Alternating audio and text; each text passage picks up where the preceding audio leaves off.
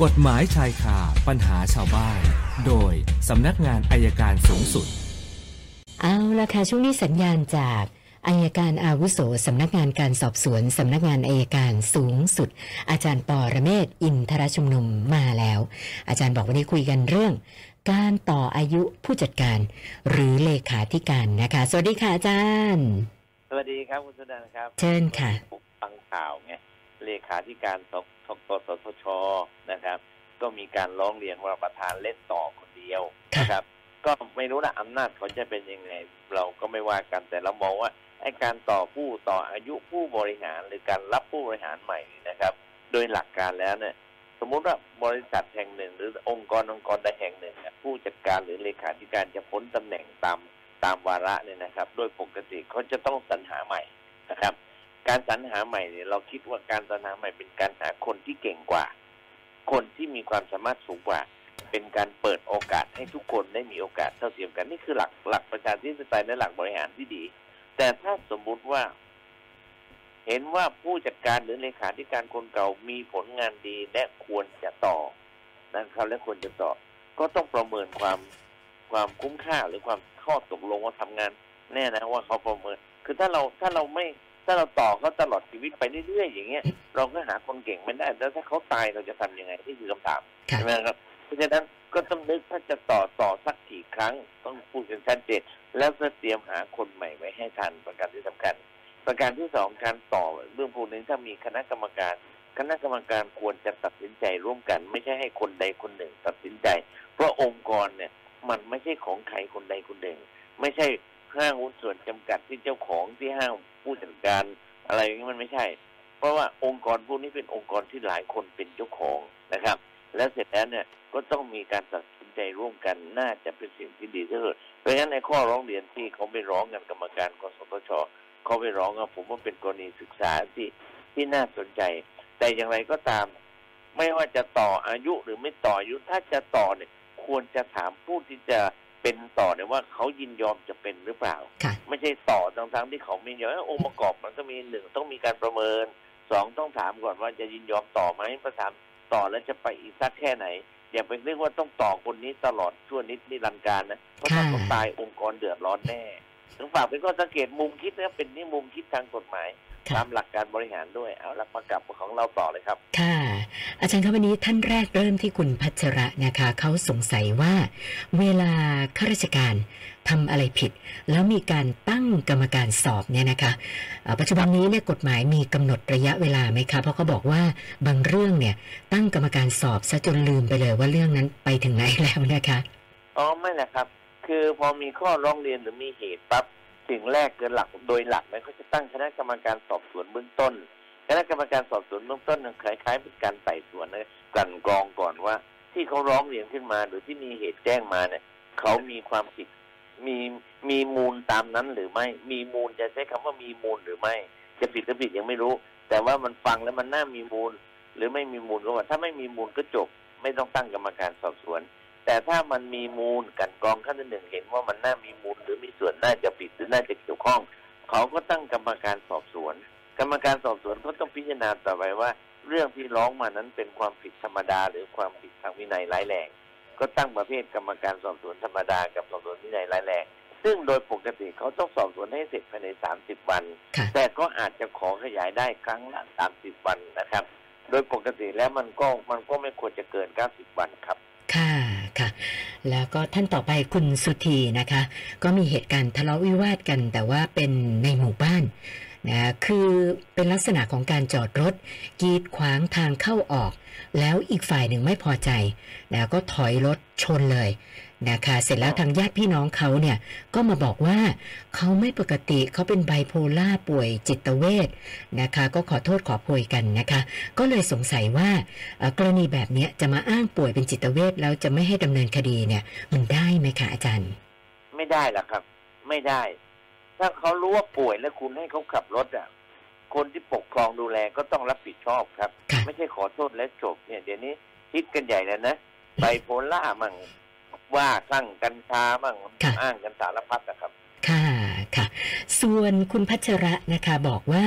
เอ่อช่วงนี้ป้ายหาเสียงก็พรึบพรับไปหมดนะคะ เขาบอกว่าเห็นนโยบายของบางพักนะที่ชูขึ้นมาแล้ว ก็ไม่คิดว่าจะทำได้นะคะ ก็เลยสงสัยว่าเอ่อการขายนโยบาย แบบถ้าได้เป็นรัฐบาลจริง ๆ แล้วทำไม่ได้เนี่ย เอาเหตุผลเนี้ยไปขอยุบพักได้ไหมคะอาจารย์ คงคงคงไม่ได้ละครับ เพราะปัจจัยมันหลายอย่าง แต่ว่าค่ะเราอย่าไปมองว่าเขาทำได้หรือไม่ได้ เราวินิจฉัยวิจารณญาณเราว่ามันเป็นไปได้ไหม อย่างพักหนึ่งบอกถึงสี่ปีเอ่อค่าแรงจะต้องเท่านั้น เวลาเขาอภิปรายเวลาเขาหาเสียงเราถามเขาคิดยังไงค่ะอินเฟชันเงินมายังไงอืมมันจะไปได้ยังไงคือเวลาหาเสียงเนี่ยเราให้เขาอธิบายวันนี้ต้องฝากฝากฝากนักดำเนินรายการทั้งหลาย ถามให้มันชัดเลยค่ะแล้วเราก็ใช้สติปัญญาว่าจริงไม่จริง น้ำมันจะลดเหลือ20บาท จริงไม่จริงจริงหรือโม้แต่เราคิดว่าเขาโม้ก็อย่าไปเลือกอืมอย่านะฮะการเลือกการพักการเมืองนี่ไม่ได้เสี่ยงโชคหรือเล่นลอตเตอรี่นะครับค่ะเพราะ ต้ฉะองนั้นดูว่าเป็นจริงไหมถ้าเป็นค่ะจริงแจกกันเจ็ดร้อยเจ็ดพันพันเจ็ดร้อยต้องค่ะดูด้วยว่าเอาเงินมาจากไหน ต้องให้เขาตอบคำถามค่ะวันนี้เราเราคงไม่ปล่อยให้เขาพูดเฉยๆละครับ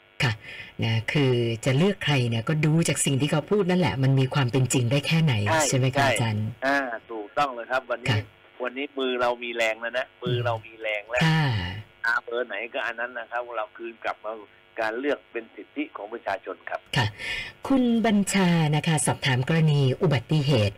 มีรถจักรยานยนต์นะคะ ชนคนข้ามถนน แต่คนข้าม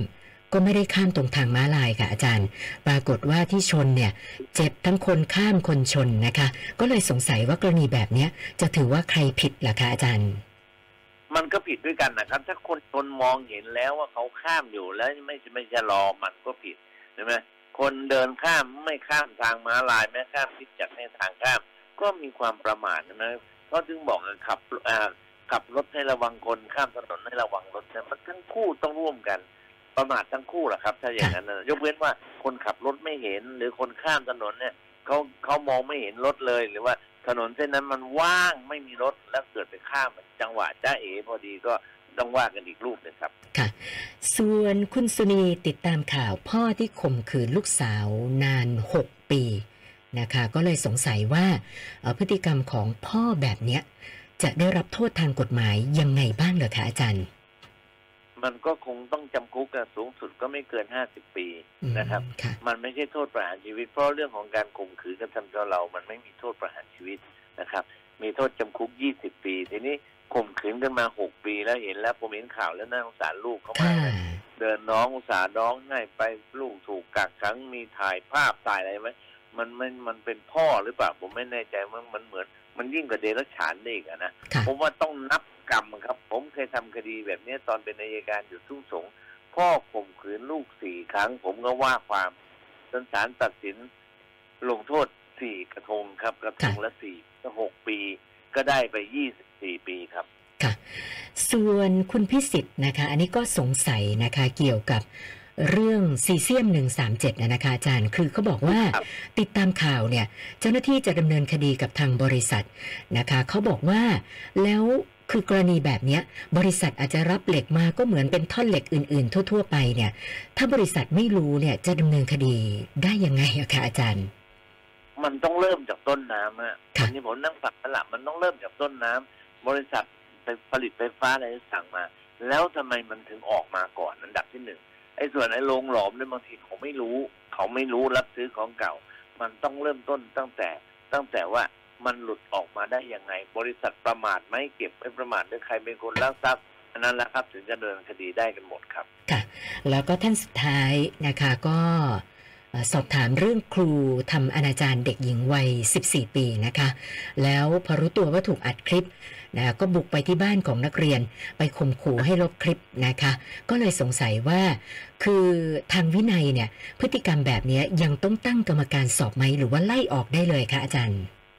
คือถ้าเป็นของตำรวจเนี่ยมันมีข้อมูลชัดอย่างนี้นะครับค่ะเขาก็ให้ออกไว้ก่อนแล้วสอบวินัย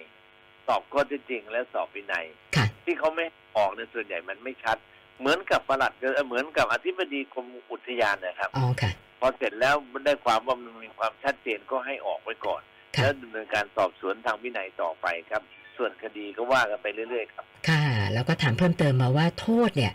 พฤติกรรมครูแบบนี้จำคุกนานกี่ปีคะอาจารย์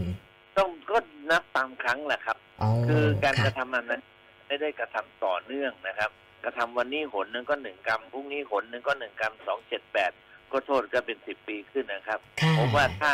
ถ้าเบิกความครบทุกกรรมก็ก็คงจะขยับไปถึงห้าสิบปีได้ครับค่ะ วันนี้เติมเข้ามาอีกเจ็ดคำถามนะคะ รวมกับเมื่อวานก็เป็น305คำถามแล้วค่ะอาจารย์ โอเคสามศูนย์ ห้าค่ะเดี๋ยวต้นเดือนต้นเดือนอย่างที่สัญญาจะจะจะส่งต่อให้ชาวบ้านคือต้องกระจายนะคุณสนันต้องค่ะกระจายให้ทุกคนได้เข้าถึงมากที่สุด แล้วมันจะเป็นประโยชน์กับดีค่ะ อาจารย์ปอระเมศอินทระชุมนุมค่ะ กฎหมายชายคาปัญหาชาวบ้าน โดยสำนักงานอายการสูงสุด